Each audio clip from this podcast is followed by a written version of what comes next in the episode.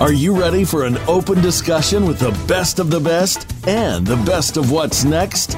Welcome to the Spotlight with Tony D'Urso and special VIP co hosts. Join in on a great conversation today with one of the world's great influencers as they showcase the latest tricks and techniques that made them the game changers they are today. Now, here's Tony D'Urso and his co host. And welcome to the Spotlight. I'm your host, Tony D'Urso. I'm an Amazon best-selling author, and I also host the popular podcast Revenue Chat. And joining me today as my co-host is Maura Sweeney, the ambassador of happiness. Hello, Maura. Tony, thank you for having me on. And like you, I'm an author and a podcaster and an international speaker on influence, leadership, and how it takes courage to be truly happy. So I'm so thrilled to be here today, not only with you as a co host, but also to get to learn more about our fabulous star in the spotlight. Yeah, did I score or what? I've got two great people on the show today, and I'm grateful to both of you for joining us today on the spotlight. And for our audience, you are listening to the Spotlight, where we focus on highlighting Hollywood stars, sports greats, business experts, game changers, best selling authors, and world class CEOs. If you would like to be on the Spotlight, email me at tony at tonydurso.com. We broadcast every Friday at 1 p.m., so please set your calendar to hear from the world's elite on the Spotlight. And today, we set the stage for the spotlight interviews by bringing on the renowned leadership speaker, Dov Baron.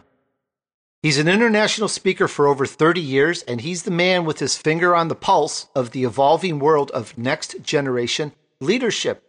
And he's one of Inc. magazine's top 100 leadership speakers and a master storyteller, which I really love his stories. He's a leading authority on authentic leadership and get this, the founder of Full Monty Leadership and the Authentic Speaker Academy for Leadership. Is that cool or what? He's also a best selling author of several books, with his latest book called Fiercely Loyal. Dov writes for and is also featured in a plethora of top publications. Let's welcome Dov. How are you today? Awesome. Thank you so much for inviting me. It's a pleasure and honor to be here. Thank you, Tony. Thank you, Maura. Good to be here.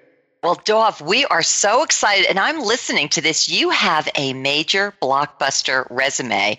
If people listening for the first time wanted to know just one thing that sets you apart from all others in your field, what would that one thing be? That's a great, great question. Point of differentiation. The point of differentiation is that I believe that business and leadership is a way to reconcile your soul. Wow. Oh, that's deep. powerful. Dov is awesome. Your name is spelled for the audience D O V, but it's Dov. There we go. Dov, I'd like to know, we'll start from the beginning, please. Could you tell us how did you get started in your field? Long, long story, but uh, the shortest version of it is I got I had businesses in the UK, uh, in Canada, and in Australia. And at the time, I was living in Australia, and um, in one of my businesses, I had a client, a customer who came in, and we would have these amazing philosophical questions. He also was a student of philosophy and of mysticism, and I had studied psychology and quantum physics and metaphysical studies and all these cool things. So we'd have these amazing conversations, and we'd get right into it, and it'd be fabulous. And uh, one day he came in, he said to me, I'd like you to speak to my people. And I'm like, well, who are your people? You know, like, you know your, your, wife and your kids? Like, no, no, I want you to come and speak to the board. I'm like, well, who are they? He goes, these are the managers. So he owned a national menswear company. And the reason I knew him was because I he used to make my suits back in the 80s. Um, and so he said, I want you to come in and speak to the, my people. And I said, okay, uh, I, I don't think so. I'm not, I'm not a speaker. I don't know why you would want me to speak. So he says, no, I want you to speak. I'm going, how long for? He says, I want you to speak for an hour. no, no, no. Are you crazy? Now, of course, that's a warm up. But an hour. I said, no, no, I can't do that. He goes, okay, half an hour. I said, all right, but what on? He goes, anything you want. I go, anything I want? He goes, absolutely anything you want. Okay, um, fine, I guess. And I go, and he goes, but I have one condition. I'm thinking, okay, here it comes. And he says, I want you to come looking exactly like this. So this is 1984. So take yourself in the time machine back to 1984, and you may remember the fashions. Even though I had my suits made from him, when I wasn't wearing a suit, I dressed very casual. In 1984, I was in my early 20s. I've been a bodybuilder for more than 40 years, so by then I'd already been four years. And when you're a bodybuilder in your early 20s, you kind of like to show off a little bit. Now my wife can't get me to take my shirt off, uh, even though I'm still a bodybuilder. But then it was like wear a t-shirt that's too tight uh, and skin tight jeans, and I had hair down to my chest and earrings that looked like you could hang parrots off them. Wow. And he says my condition is that you show up looking exactly like this. So I've got this wild hair. It's not even in a ponytail, which is what I would wear normally. The big earrings, the designer stubble, the tight, tight t-shirt, the tight jeans. And he says, yeah, I want you to show up exactly like Are you sure? Goes, yeah. Okay. So I get to the gig, and as he's explaining, explaining to me, he's standing at the end of a long board table, and all these managers there, and they're sitting along this table. And I put my head in as instructed by him, and he and I can see these guys looking over at me, giving me what I call the bugger off. It's an English term, the bugger off nod, which is like the head going to the side, like bugger off, you're in the wrong place. so they clearly had no idea who I was. And, and, and I just smiled at him and waited. And then he said, let's introduce our speaker. And he, and he brings me up. Well, you know, there's a clang as jaws hit the desk. And I walk up to the front of the desk. And I've, honest to God, I can tell you, I have no idea what I spoke about, but I can clearly remember my opening. It was in the early 1980s. Racism was a big issue in Australia at that time with the with the Aboriginal uh, people. And I just looked at these guys and I said, "Put your hand up if you're a racist." Well, you can imagine no hands went up. And I said, "Put your hand up if you would judge somebody by the color of their skin, the way they dress, or the way they look." And of course, nobody puts their hand up. And I said, "You're a bunch of freaking liars."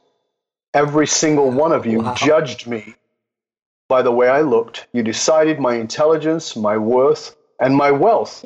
And the problem with that is what you don't know is I'm your customer. That's how I met Steve. He, you guys make my suits. Wow. And you already judged me and you would have lost a customer. Now, at that point, I'm figuring that I've messed the bet up. Uh, but I look over at Steve and he looks like he's somebody sliced his face open. He's grinning ear to ear. Clearly, he knew what he was doing better than I did. And he was delighted with what happened because it awakened everybody. And in that moment, that was the beginning of my speaking career, and particularly about speaking around authenticity and the power of authenticity. What a story. I just love that. I can totally imagine you standing up there and being shunned by the audience. Wow. Uh-huh. and I was crapping myself, let's be clear. I was terrified. It's not like I went up all confident. I didn't. I was terrified. Do you know what makes that story so remarkable from my end? You couldn't see my jaw drop as I'm listening and imagining 1984 is that mm-hmm. you really were such an early pioneer of the anti corporate type maverick. You know, I remember that era. And t- Tony, you know it too. Everybody was wearing a suit, everybody was in a box, and you shattered the mindsets we would think, think that today that's normal. You put that in 1984, that was shocking. And yet, how powerful. Great story. Well, if I may, I'd like to give you the last part of that story because you brought it up. And that is this I did that gig. Steve was delighted.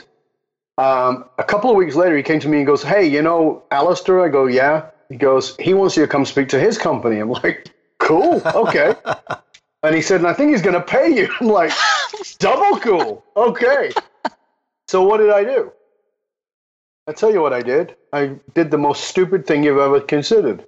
I went and researched speakers. I researched speakers, took a look at what they looked like and how they sounded, and immediately cut off my hair. Oh no! Shaved off my beard, gave myself the, something that looked like a caterpillar living on top of my lip. Put on one of my suits and a, a navy blue suit, white shirt, red tie. I wore the freaking uniform. so I had a massive success because I was authentic and then I second guessed myself and became inauthentic. And guess what? I died at the second presentation. Terrible. And it took me about two years to even slightly come back. I mean, I continued to speak, but it was never quite as powerful as that first one. And I couldn't work out why. So that this is one of the things I teach people around speaking and around leadership is your authenticity. Uh, it's going to offend some people, but it is your greatest gift. And it's going to offend some people for you to be authentic, but it's going to offend everybody for you to be inauthentic. Wow, I love that. That reminds me of Steve Jobs. I I hear he would go to you know black tie events wearing his jeans and uh, and a shirt or a t-shirt or polo shirt, right. and it was like some people would anybody else would be turned away and sent and sent home except for him, and he really set the standard for dressing how he wanted. Mm-hmm. Absolutely amazing. And by the way, for our audience, I consider Dov the Canadian version or edition of Anthony Robbins. And I know there's a great story here of a memorable moment in your career when you met Anthony Robbins and how that started. I would love to hear that, please. Well, thanks. Uh, yeah, I met uh, Tony the first time in '89. I have met him actually subsequently many times, and uh, people have a lot of opinions about Tony, and and uh, I want to be really clear and say up front that I uh, Tony and I are very different. What we do is very different. What we offer is very different. But I have the utmost respect for him, and I want to tell you that up front before I start. Uh, was 1988 when I moved to Canada from Australia, and I was here. I'd Never heard of this guy called Tony Robbins. And somebody said to me, uh, "You should see Tony Robbins." I'm like Tony, who? Like, "You, got to see him. He's coming to Seattle." So like, okay. So I agreed to go, uh, and because the premise that they were telling me is, oh, this guy says a lot of things you say. Now, as I said, we have some some messages that are similar, but our style is actually quite different, and I have the utmost respect for him. But I sat there in, in, in this room, which at the time was about 250 people. Now that would be like Tony wouldn't even show up for that. Uh, and I'm sitting there, and my ribs are hurting on either side because each one of them is elbowing me from either side, saying, "See, see." And at the end of the at the end of the presentation, Tony was very kind and very generous, and he said, If you want to speak to me, I will stay behind. And he did.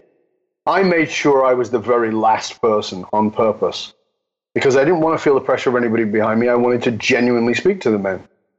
And, it, I stood there and I patiently waited, probably an hour, and then he said to me, um, "Now, Tony and I are both master NLP," and he said, "He said, uh, he said, how was it for you?" And I said, "It was outstanding." And so then he asked his NLP question. So how do you feel now? And I said, You want the truth? And he goes, Absolutely. And I said, Pissed off. wow. And Tony just gets this huge smile on his face. He just gets a huge smile on his face and he says, Tell me why. I said, Because I looked you up. I'd never heard of you, but I looked you up and I said, You made $11 million last year, which would be a terrible year for Tony now, but back then, you made $11 million last year. And I'm standing here in a secondhand jacket, and I'm at least as good as you are. Wow. And, and Tony smiles at me in his gracious and generous manner and says to me, you know, with his big smile, he says, Who's on your team? And I said, I don't play soccer anymore. See, duh, duh. Uh, hold on, I'll go back and get my brain from my pocket. I left it in the And he said, uh, he said, I said, I don't know what you mean. He said, well, did I did I take your ticket when you came in? He goes, I said, well, of course not. He goes, did I sign you in? I go, of course not. He goes, do you think I laid out the chairs? I said, no. He goes, do you think I printed the brochure? I said, I don't think so. He goes, no. He goes, do you think I made the slides? I said, maybe. He goes, no. He goes, each team member did those things. Who's on your team?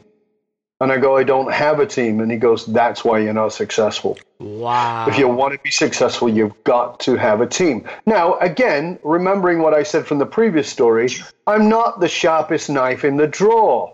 It took me about 10 years to learn that lesson. Duh. So if you're listening to it and you're hearing it and it resonates with you, don't wait 10 years. Get a team. And you, I know your first excuse. I can't afford one. You're full of crap. Of course you can afford one. You can't afford not to have one because they don't cost you anything. Get the people around you who believe in you, who who care about you, to rally around you and ask them to do something to assist you. And now everybody will do a little bit, and that little bit will begin to form your team. It's vitally important to your success. Tony was very gracious very generous in giving me that gift. I was just a bit thick in how long it took me to get it. What a story. I love that. What insight. Gosh, what a lesson. you can't afford not to have a team if you want nope. to be successful. Absolutely agreed. This is the Spotlight with Tony D'Urso and Maura Sweeney as co host. Just ahead, we're going to chat more about who's on your team, about soul purpose, and later on, Dov gives his best advice for you. But first, it's time for us to take a short break. See you back here in just a moment. The Dream Business community wants to help you with your career and business. As you know, jobs can be fickle. Here today, gone tomorrow. And owning a business has its own frailties. Bloomberg says 8 out of 10 entrepreneurs fail in the first 18 months. A Harvard study says 3 out of every 4 venture backed firms fail. And there's other sources with shocking figures of their own, which all point to one very conclusive point. These are scary times we live in. Let's help you in the dream business community. Yes, you. Let's try to give you the information you need now to boost your career or business. And I'll be there every step of the way, helping you along with other experts in many industries. Are you ready for accelerated success? Check it out, the Dream Business Community at tonydurso.com slash community. That's tonydurso.com slash community. Get the Revenue Chat mobile app for your Android or iPhone. It's free. Download from your cell phone or smart device at tonydurso.com slash mobile. This is the Voice America Influencers Channel. Be inspired.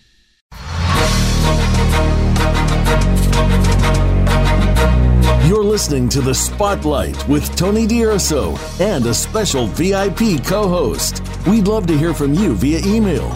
Be sure to send questions and comments to Tony at tonydurso.com. Now, back to The Spotlight. All right, we're back with Tony D'Urso on The Spotlight with Maura Sweeney joining me as co host. Today's show is with renowned leadership speaker Dov Baron, and we're chatting about Who's on your team as inspired by Tony Robbins? And just ahead, Peter Mehit gives us the TKO tip of the week. He's the co author of Killer Business Plan and serves as a professional consultant to multinational firms such as Panasonic, DuPont, Boeing, and government agencies. He delivers a great TKO tip for you later on, so make sure you hear that one. It's really good. And now, back to the chat. You know, I can see what makes you so relatable, uh, Dov, in that you've got a story that makes everybody feel like, aha, uh-huh, that's me, or at some level they can relate. And it's in that relatability that you really get people to come along and on board. That's wonderful. I love that story. And Thank I you. love your advice too, because everybody's got everybody's got people around them that are behind them and that are supporting them. It could be a best friend, a spouse, it could be a neighbor or Facebook friends. Correct? Absolutely, and, and we're you know you have to remember this is one of the ways that millennials are so much brighter than we are. Uh, when I say we, I mean people in my age bracket, uh, and, and that they understand the lie that we believed. They, they see it for what it is. And there's a lie that my generation believed, and the lie was that there's such a thing as the self made person. That is such complete bullshit. There's no such thing. Every single one of us has had people who have helped us. And if somebody's claiming to be self made, I don't want anything to do with them because what it means is they're egomaniacal. Every one of us needs help, and every one of us can get the help. And it's very important. I did a big post about it yesterday on Facebook actually saying, be grateful. Come at life from a place of gratitude. When somebody helps you, be grateful. Don't stop taking their calls. Don't stop responding to them now that you've gotten over the hump. Give praise. Give praise up. Give praise down. If you t- if you leap over the person who helped you, then help them up to the next level. It's vitally important. Nobody does it alone.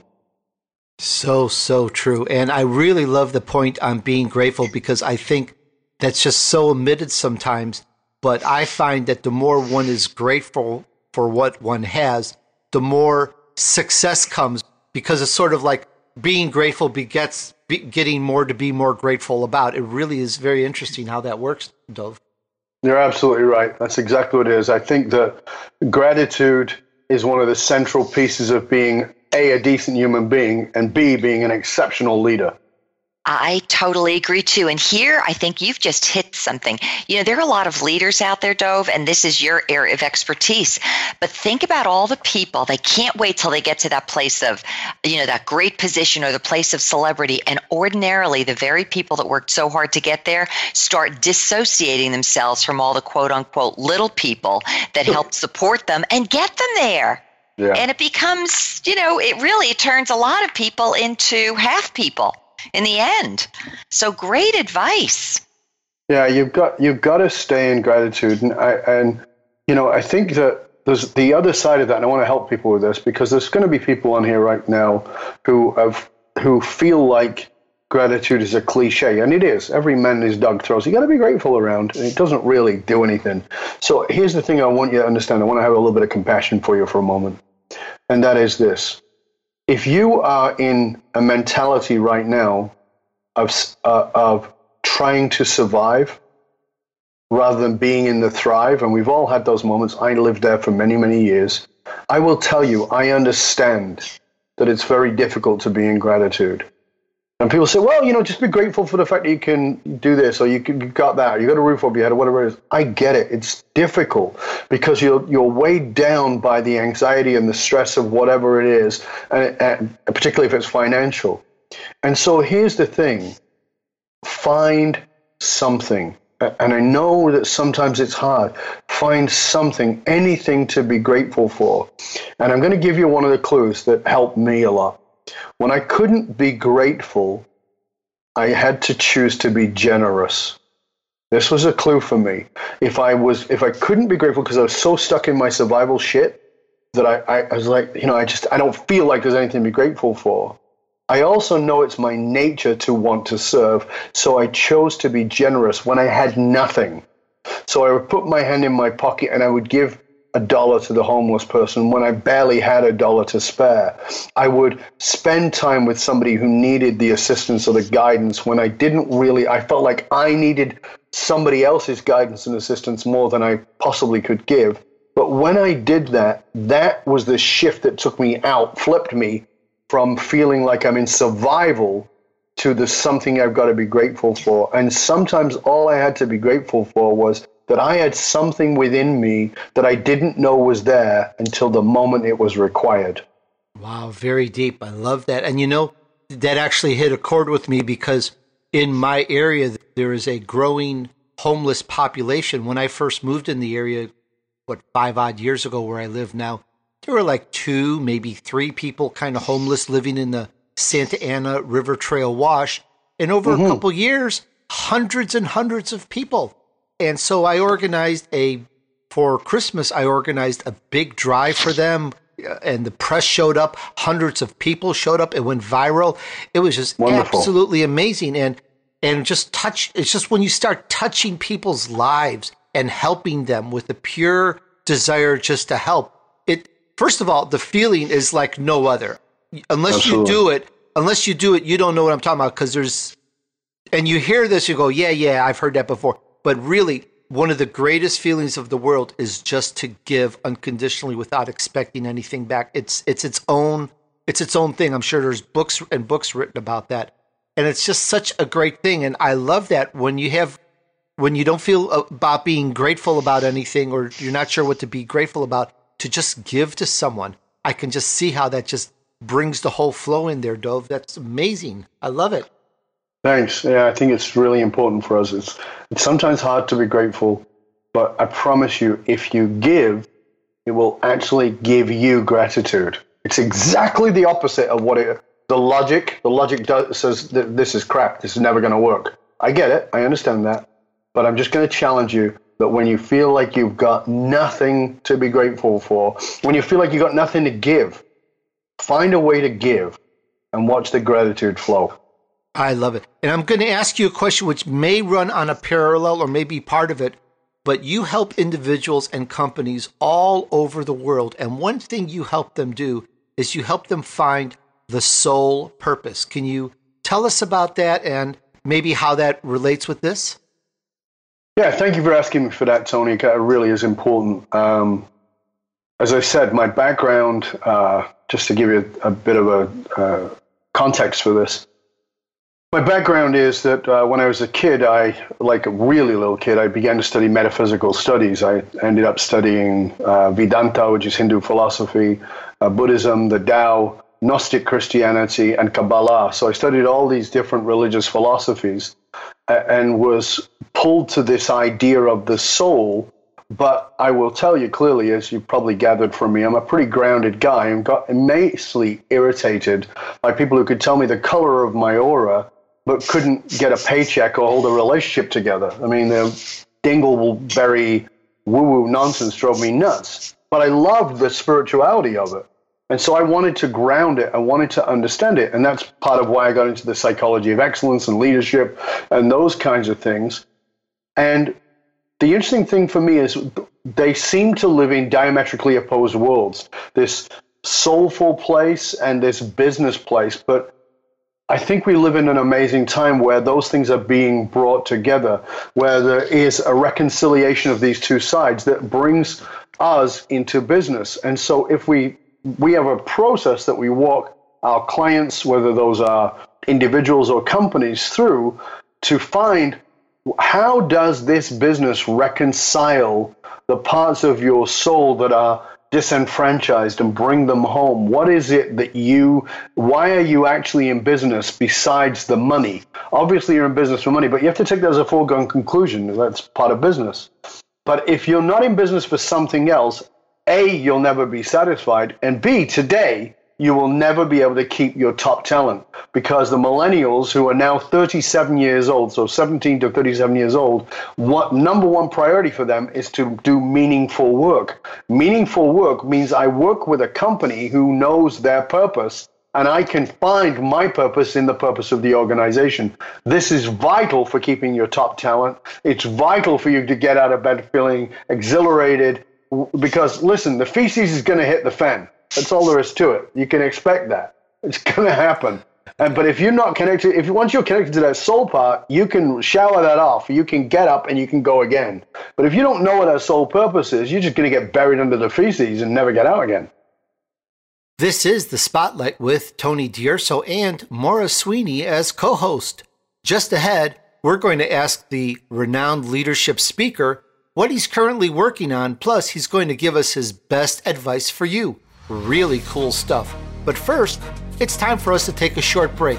See you back here in just a moment. Hey, get in on the biggest thing in energy and earn additional income. Create financial freedom for decades to come. Learn more at tonydurso.com slash P-O-W-U-R. That's Tony, D-U-R-S-O dot com slash P-O-W-U-R. The Dream Business community wants to help you with your career and business. Are you ready for accelerated success? Check it out. The Dream Business Community at Tony, D-U-R-S-O dot com slash community. Change starts here. Change starts now. Join us, the Voice America Influencers Channel.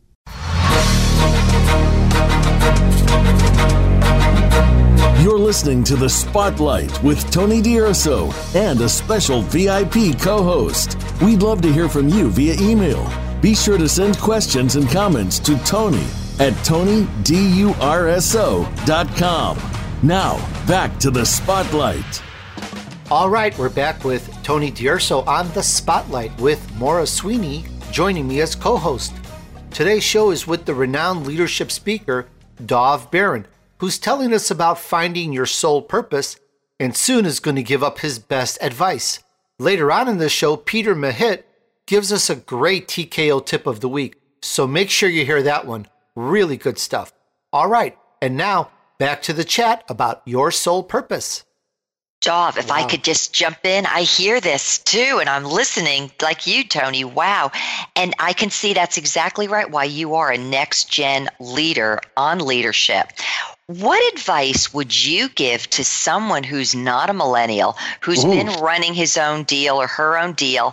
What do you, what advice do you give to people who are coming out of that old model which is it's all about business and I see numbers rather than people and I see stuff rather than purpose. What advice could you give someone like that to move forward into this new place of consciousness where business really is and is moving into day by day? Thank you for asking. It's a great question. So, the first thing I would say to them is stop leading like it's 20 years ago. You are going to fail. And you can tell me, well, we're really successful. And I go, congratulations, you have a recipe for failure. If you're doing what you used to do, it won't work anymore. That's number one. Number two, stop looking at millennials as the enemy. You may have the best strategy in the world. You may have the best techniques in the world. You may have the best technology in the world. But the implementation of any of those things is going to be done by people. And the millennials are already more than 50% of the workforce. And by 2020, will be 70% of the workforce. So if you bitch, moan, and complain about millennials, you'll have nobody to work for you. So get over it. Get the heck over it now and recognize these people are your resources and they are awesome. I love millennials. I'm going to tell you why I love millennials. Millennials are baby boomers with balls. That's why. Because when I entered the workforce, I I'm a young baby boomer, but the people who were 10 years over, older than me were like, man, I'm never going to work for the man. Well, guess what? Now they're all the men. Okay? it's true. Yeah. Now they are the men. Well, guess what? Millennials got, I don't have to work for the men, and they have the balls to say, screw you, you treat me poorly, I'm going to start my own thing. Good for you. Wow. I love it. I love it. Duff, could you tell us a little bit, and perhaps that goes in with this because um, I want to also tie in your your book, your latest book, Fiercely mm-hmm. Loyal. You've got a way, a method, and you teach corporations on how to keep not only keep their employees, which is very hard to do in this society, but to make them fiercely loyal and stay with you in the company no matter what. Can you tell us about that? Absolutely. Thank you for asking. Yeah, the book is called Fiercely Loyal How High Performing Companies Develop and Retain Top Talent. And the book came out of, as I said, I've been working with leaders for more than 30 years. But in that work, you know, that was becoming more and more obvious that they just couldn't keep their top talent. And then there was a global study done by Gallup, and it showed that the number one problem facing CEOs was keeping top talent. So how do you keep these people? And that's so that's your question. And as I said, number one, meaningful work. You've got to give them meaningful work. They are looking for the meaning of their life. And in looking for the meaning of their life, they don't have it yet. That's okay. But they need to attach to something that's meaningful. So if you found the, the soul purpose of your organization and you are an authentic leader who knows your soul purpose, your chances of keeping them vastly go up. Then, on top of that, if you start throwing money at millennials the way you threw money at Gen Xers and boomers to keep them loyal, you'll actually put them off. They go the other way. They do want money, but they only need it to a certain point. They're not motivated enough by it. They're motivated by values, they're motivated by purpose and they're motivated by contribution, community, and collaboration. You've got to be willing to set that up. They are inherently they grow up with the they've grown up with the net, so they're inher- inherently entrepreneurial. How so? You've got to give expression to that inside of your company. Set up an entrepreneurial process, a way for them to play as in their own playground inside of your environment. They'll create enormous things for you. Google have done this. LinkedIn have done this. Uh, Amazon have done this. So many of the top companies have done this. And it allows them to create enormous benefit to your company while feeling like they're expressing themselves. On top of that, you got to drop some of the rules, kids. You got to drop some of the rules. And what I mean by that is this idea that you have that people come to work and they arrive at eight and they leave at five, it's done. I'm sorry, it's done. Get over it, it's done. Millennials don't want to work like that. They're not going to be guided by those rules. They believe in work life balance, but not in the way that boomers think about it. Work life balance to them means they understand that work is part of life, so they've got to create a balance in there. Therefore, back when I started work, we were discouraged from being friends with the people we work with. Now your culture has to set up a relationship. I said, make everybody safe to become friends. Number one. Then on top of that, they need the autonomy to know that if I'm going to go pick up my young kid at school or take my ne- my young daughter to, to dance, I can do that. I'm not restricted by the 8 to 5 clock because maybe I feel like I work at my best at 11 p.m. when the kids are in bed.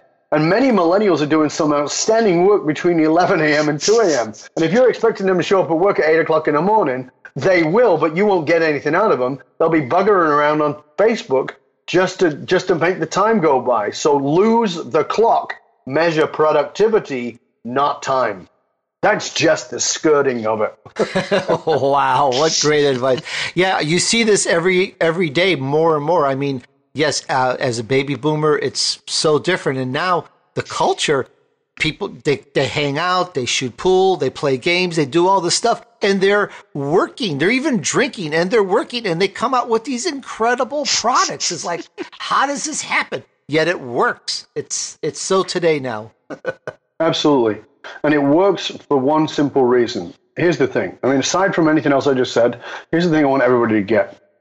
Is it possible to be in business at this time as you're listening to this is it possible to be in business without innovating.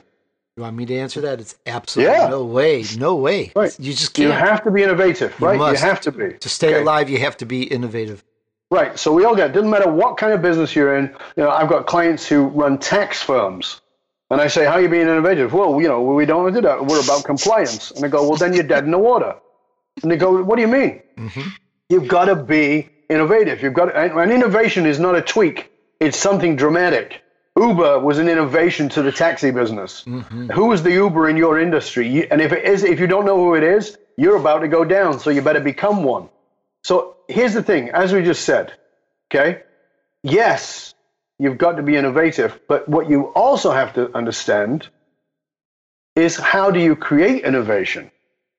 What is it that facilitates innovation? You've got to look at what actually facilitates innovation. And the answer to that is this safety. Uh-huh. Safety facilitates innovation. Emotional safety. If when I try and do something, you jump down my throat and tell me that's not how we do things around here, then you've just told me it's not safe for me to innovate. I've got to follow the rules. And you are now going out of business. Wow. That so is true emotional safety. That is powerful for giving people the room to innovate and the room to make mistakes and the room to try new things. Well, Daw, there's so many things that we've already discussed, but tell us, what are you currently working on now? What is it that's got your attention in this moment in time? Um, thank you for asking me. I sincerely appreciate that because the thing that I'm working on is exactly what I talked about before, which is um, ways to design people uh, structures and processes and assessments for people to discover what is the soul of their business, the soul of their leadership, and ways to reconcile that that part of us, the the yearning. Because uh, what I would like to put forward to everybody is that you did not get into your business. I mean, I often say people hear people say, "Well, I kind of got into this business by accident," and I get that at a uh, transactional level. I get that at a, at a basic level. But what I would suggest to you is that a soulful level at a, in the world of quantum resonance, that you did not get into anything by accident, including that terrible marriage you had, uh, or that crappy best friend that you once had. The, the, all those things are there for a reason. And so it, once you can recognize that, you can find what it is that brings reconciliation to you, what, what brings you to peace in doing what you're doing. You know, if you look at anything you're doing, you'll find this thread that runs through it. And when people look for purpose, it's the reason I'm trying to not use the word purpose on its own without saying soul purpose, because there's a lot of misunderstanding about it. People think their mission statement is their purpose. A mission statement is not a purpose. It's something you came up with because the words were right, but you may have no emotional content or context to it. Um, people think that their passion is their purpose. Well, let me ask you a simple question. We're all over 30 here. I, I, I believe. Mm-hmm. Forgive me, I've not seen you, Maura. no, I'm, de- I'm twice that almost. Okay, well, so yeah. so so now the, the thing becomes this: What were you passionate about when you were 18? I know what I was passionate about. I mean, aside from other things, it was the bumps on the front of a woman's chest. I was very passionate about those things. right? so we've had we have things that we were passionate about when we were 18 or when we were 10. I mean, when I was when I was 10 or 11 years old, I was deeply passionate about art. I mean, like insanely passionate. Um, I painted, I drew, I sculpted, did all those things. Everybody believed I would be an artist, including me. I had teachers who kept my scribbles because they were so committed to me being an artist. Today, I don't paint and I barely draw. So we're passionate about many things, but our passions are, are transitory. They move through us. But within the thread of your passion is your purpose. So your passion and your purpose are separate things. Your passion is a vehicle for your purpose, but it is not your purpose. There is something deeper that is your soul purpose, this part of you that is trying to become more whole, to reconcile yourself with why you're here in the world, and that you've used business as a vehicle for that. Wow, I love it. Beautiful. This is the Spotlight with Tony D'Urso and Maura Sweeney as co host. Just ahead, we're going to ask Dov to give us his best advice for you. And Peter Mehit delivers a knockout TKO tip of the week. But first, it's time for us to take a short break. See you back here in just a moment. Are you the right fit? We're looking for a few good sponsors that are the right fit for our world class brand, the Spotlight with Tony D'Urso. Does your brand fit in with an audience that likes our interviews with Hollywood stars, sports greats, business experts, game changers, best selling authors, world renowned VIPs? If so, please apply and let's see how we can promote your brand to the best audience to help you grow. Email me, Tony at TonyDurso.com. That's Tony at TonyDurso.com. And let's see how we can help each other. Thank you for letting us contribute to your success. Hi, just a quick note here about POWUR. I had a custom built home on a golf course valued in the seven digits. Yeah, that was nice, but believe it or not, the electric bill was nearly always over a $1,000 a month. That was nuts. I wish I had solar power because today, rooftop solar benefits everyone. More solar means less need for power plants or power lines that you have to pay for. Energy gets cleaner, cheaper, and better for everyone. The future is now. Everyone is waking up to this, so you need to jump in now and benefit. The power is yours. Why not get in on the biggest thing in energy and earn additional income as well? The power is yours. Join us and hack your job with additional income at the same time. Create financial freedom for decades to come. Learn more at tonydurso.com slash P-O-W-U-R. That's Tony, dot com slash P-O-W-U-R. Change starts here. Change starts now. Join us, the Voice America Influencers Channel.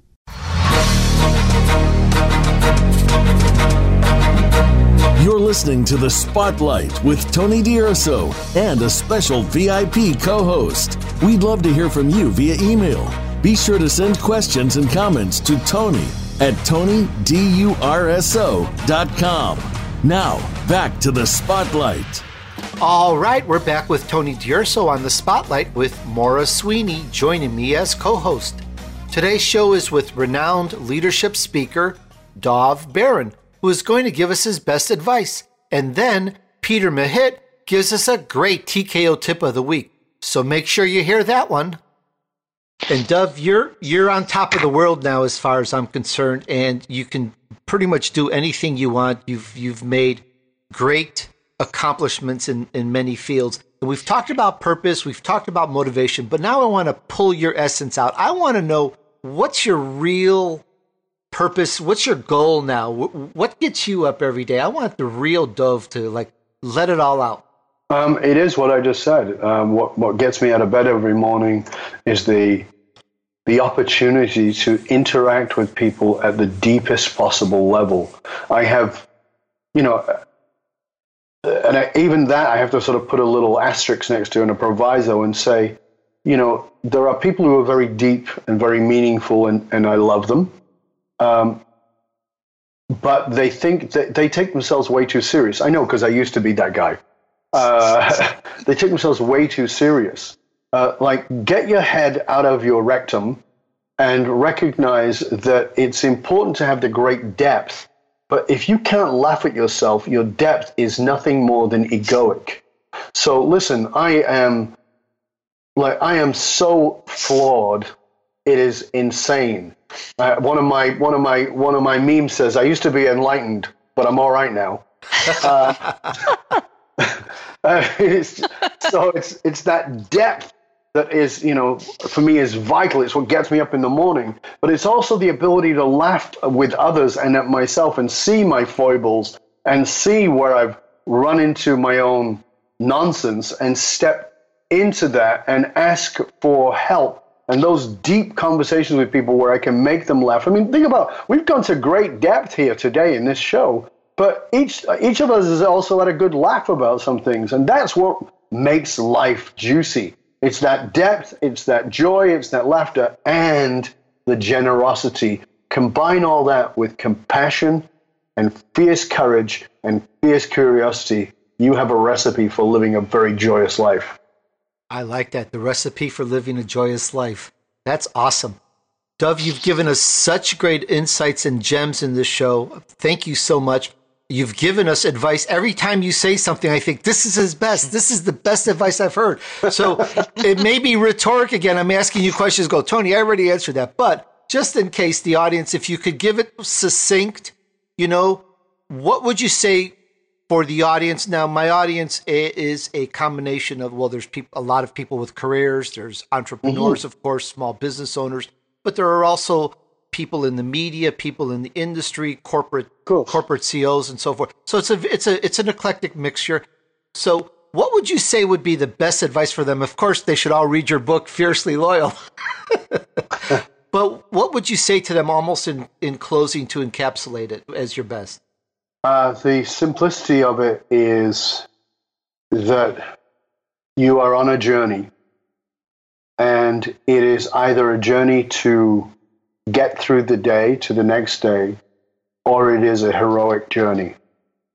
And if you can look at your life as a heroic journey, then you will remember that you are going to go through battles, you are going to celebrate successes, but you're never going to be able to do it on your own. And if you can remember that, then you will lift the person up below you to walk beside you. You are better than no one and worse than no one. And there will be days when you'll feel like you're so much better than everybody else because you've got so many glories. And there will be days where you'll feel like you are a bag of poo and everybody's doing better than you. But the truth of the matter is, we're all on this heroic journey. So stop and have compassion for yourself. And when you do that, you can bring yourself to that question which is why am I doing what I'm doing? Is it working? And by that, I don't mean the results in the bank account or even in the applause that you get.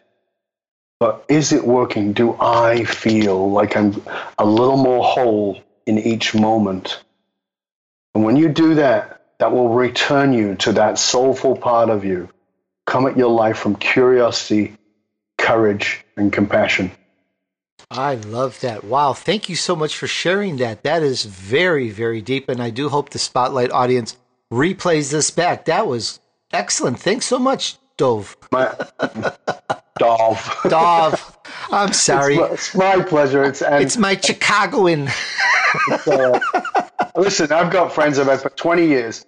Jewish friends who the name Dov is quite a common name. In Israel, it's about as common as John would be here. I've got friends I've known for 20 years who are Jewish who still can't say my name. So, you know, the only people who can say my name right are people who don't speak English as a first language. They got my name right.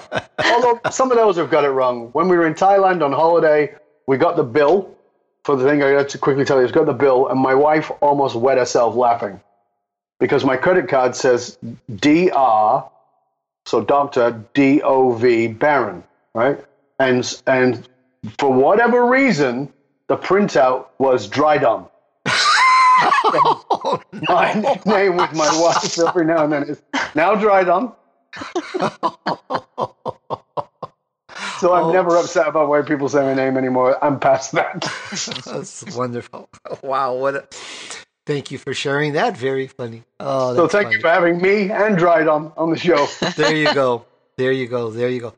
Oh, Dove, Dove. Dove. See what you're doing now to me, Tony. Oh. Dove, please share with all of us how we can find you, reach you, connect with you, and learn more about you once this show is over. Thank you for asking. I sincerely appreciate that. It's very generous. And obviously, the simple way to find me, not maybe not obviously, is you can Google D O V B A R O N. There's literally pages and pages. I write for, I think, 14 outlets including Entrepreneur Magazine and LinkedIn and a bunch of others. Uh, we have a podcast that's on iTunes called Dov Baron's Leadership and Loyalty Tips. It's the number one show for Fortune 500 globally. Um, so that's there. You can find my YouTube channel, which is Dov Baron Full Monty Leadership. On Facebook, it's Dov Baron Leadership. Uh, my name on LinkedIn, Dov Baron. But you know, the easiest way is my main website is fullmontyleadership.com. And listen, I'm going to do something that I get a lot of crap for, and people tell me I'm crazy to do it, but I'm going to do it. And that is this I'm going to give you my private email. My private email is dov at D-O-V-B-A-R-O-N dot com. Dov at dovbaron dot com. Why am I doing that? I'm going to tell you exactly why I'm doing that. Because Tony and Maura have put together this show. They take the time, the energy, the effort, and I have a podcast. I know the work that goes into it. They take the time, the energy, the effort to bring you fabulous guests uh, who are clearly way better than I am. People have ne- uh, Maura's never even heard of me. So they bring you these amazing guests who, who do amazing things and share wonderful knowledge with you. And they deserve to know what you got out of the show and what you're going to do with it. That's why you need to go to iTunes and rate and review and subscribe to the show. It's important. That feedback is vital to them. It lets people know about it. But I'm giving you my email because I want to know what did you get out of this show? What are you going to do with it? And is there, based on what we've talked about, is there some way that I can be of service to you? Are you looking maybe potentially to hire me to come into your company, to have me work with your organization uh, as a consultant, or to work with you privately one on one? I do all of those things. If you want to find out more about me, go to fullmontyleadership.com or you can simply write to me, but please let them know how much you got out of the show. It's important. Please honor them. Be generous, be gracious, live your life that way. Uh, thank you so much for that, Dove. Thank you. This is very, very nice and kind of you. And yes, we would love to know how, how people like us. And that is just so cool. I just want to thank you again so much, Dove, for such a an insightful interview. Knee knee plus Ultraman. We just covered so much cool stuff. Love chatting with you, and you know, I really look forward to doing it again. Maybe when you have another book out or any any cool updates, please reach out to me. I'd love to have you back on again. Thank you. That's very kind, Tony. Thank you, Maura. I appreciate you having me on. Thank you, Dov. And before we go, this week uh, We've got a TKO tip of the week, and I'd like to make a little quick uh, cameo presentation on that. This week's TKO tip is presented by Peter Mehit. He's the co author of Killer Business Plan, and he serves as a professional consultant to multinational firms such as Panasonic, DuPont, Boeing, and government agencies. Here we go with the audio. Hello, Spotlight audience.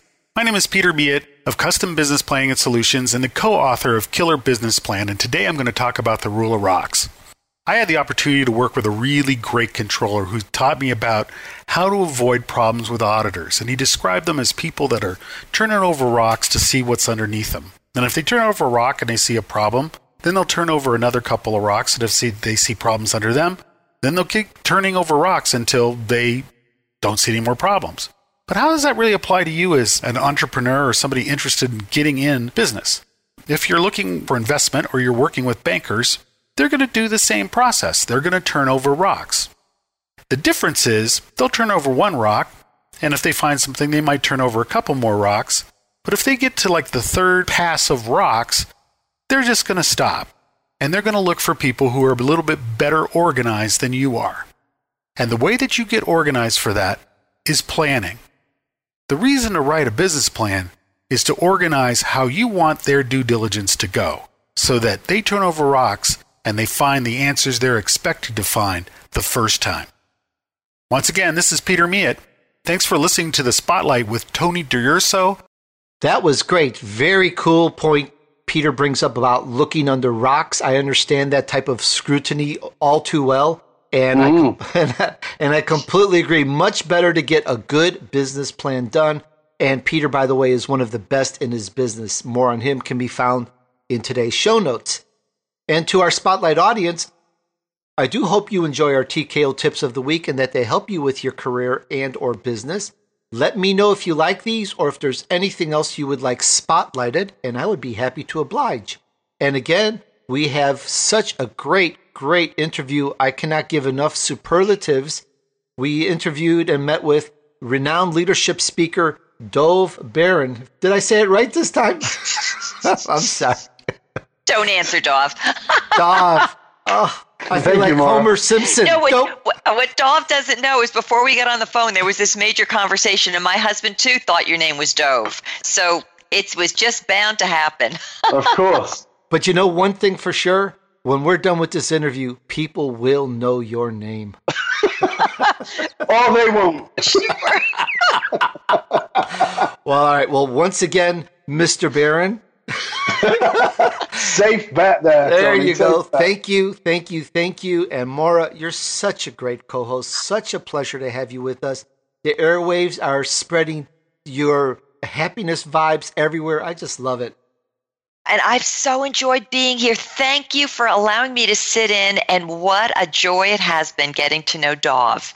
It was totally, totally awesome interview. It was Thank great. You. Thank you all again very much. And to our spotlight audience, Thanks again. It's an honor to have you listen to our conversation. Well, all right now, keep your focus on success, and we'll see you next on The Spotlight.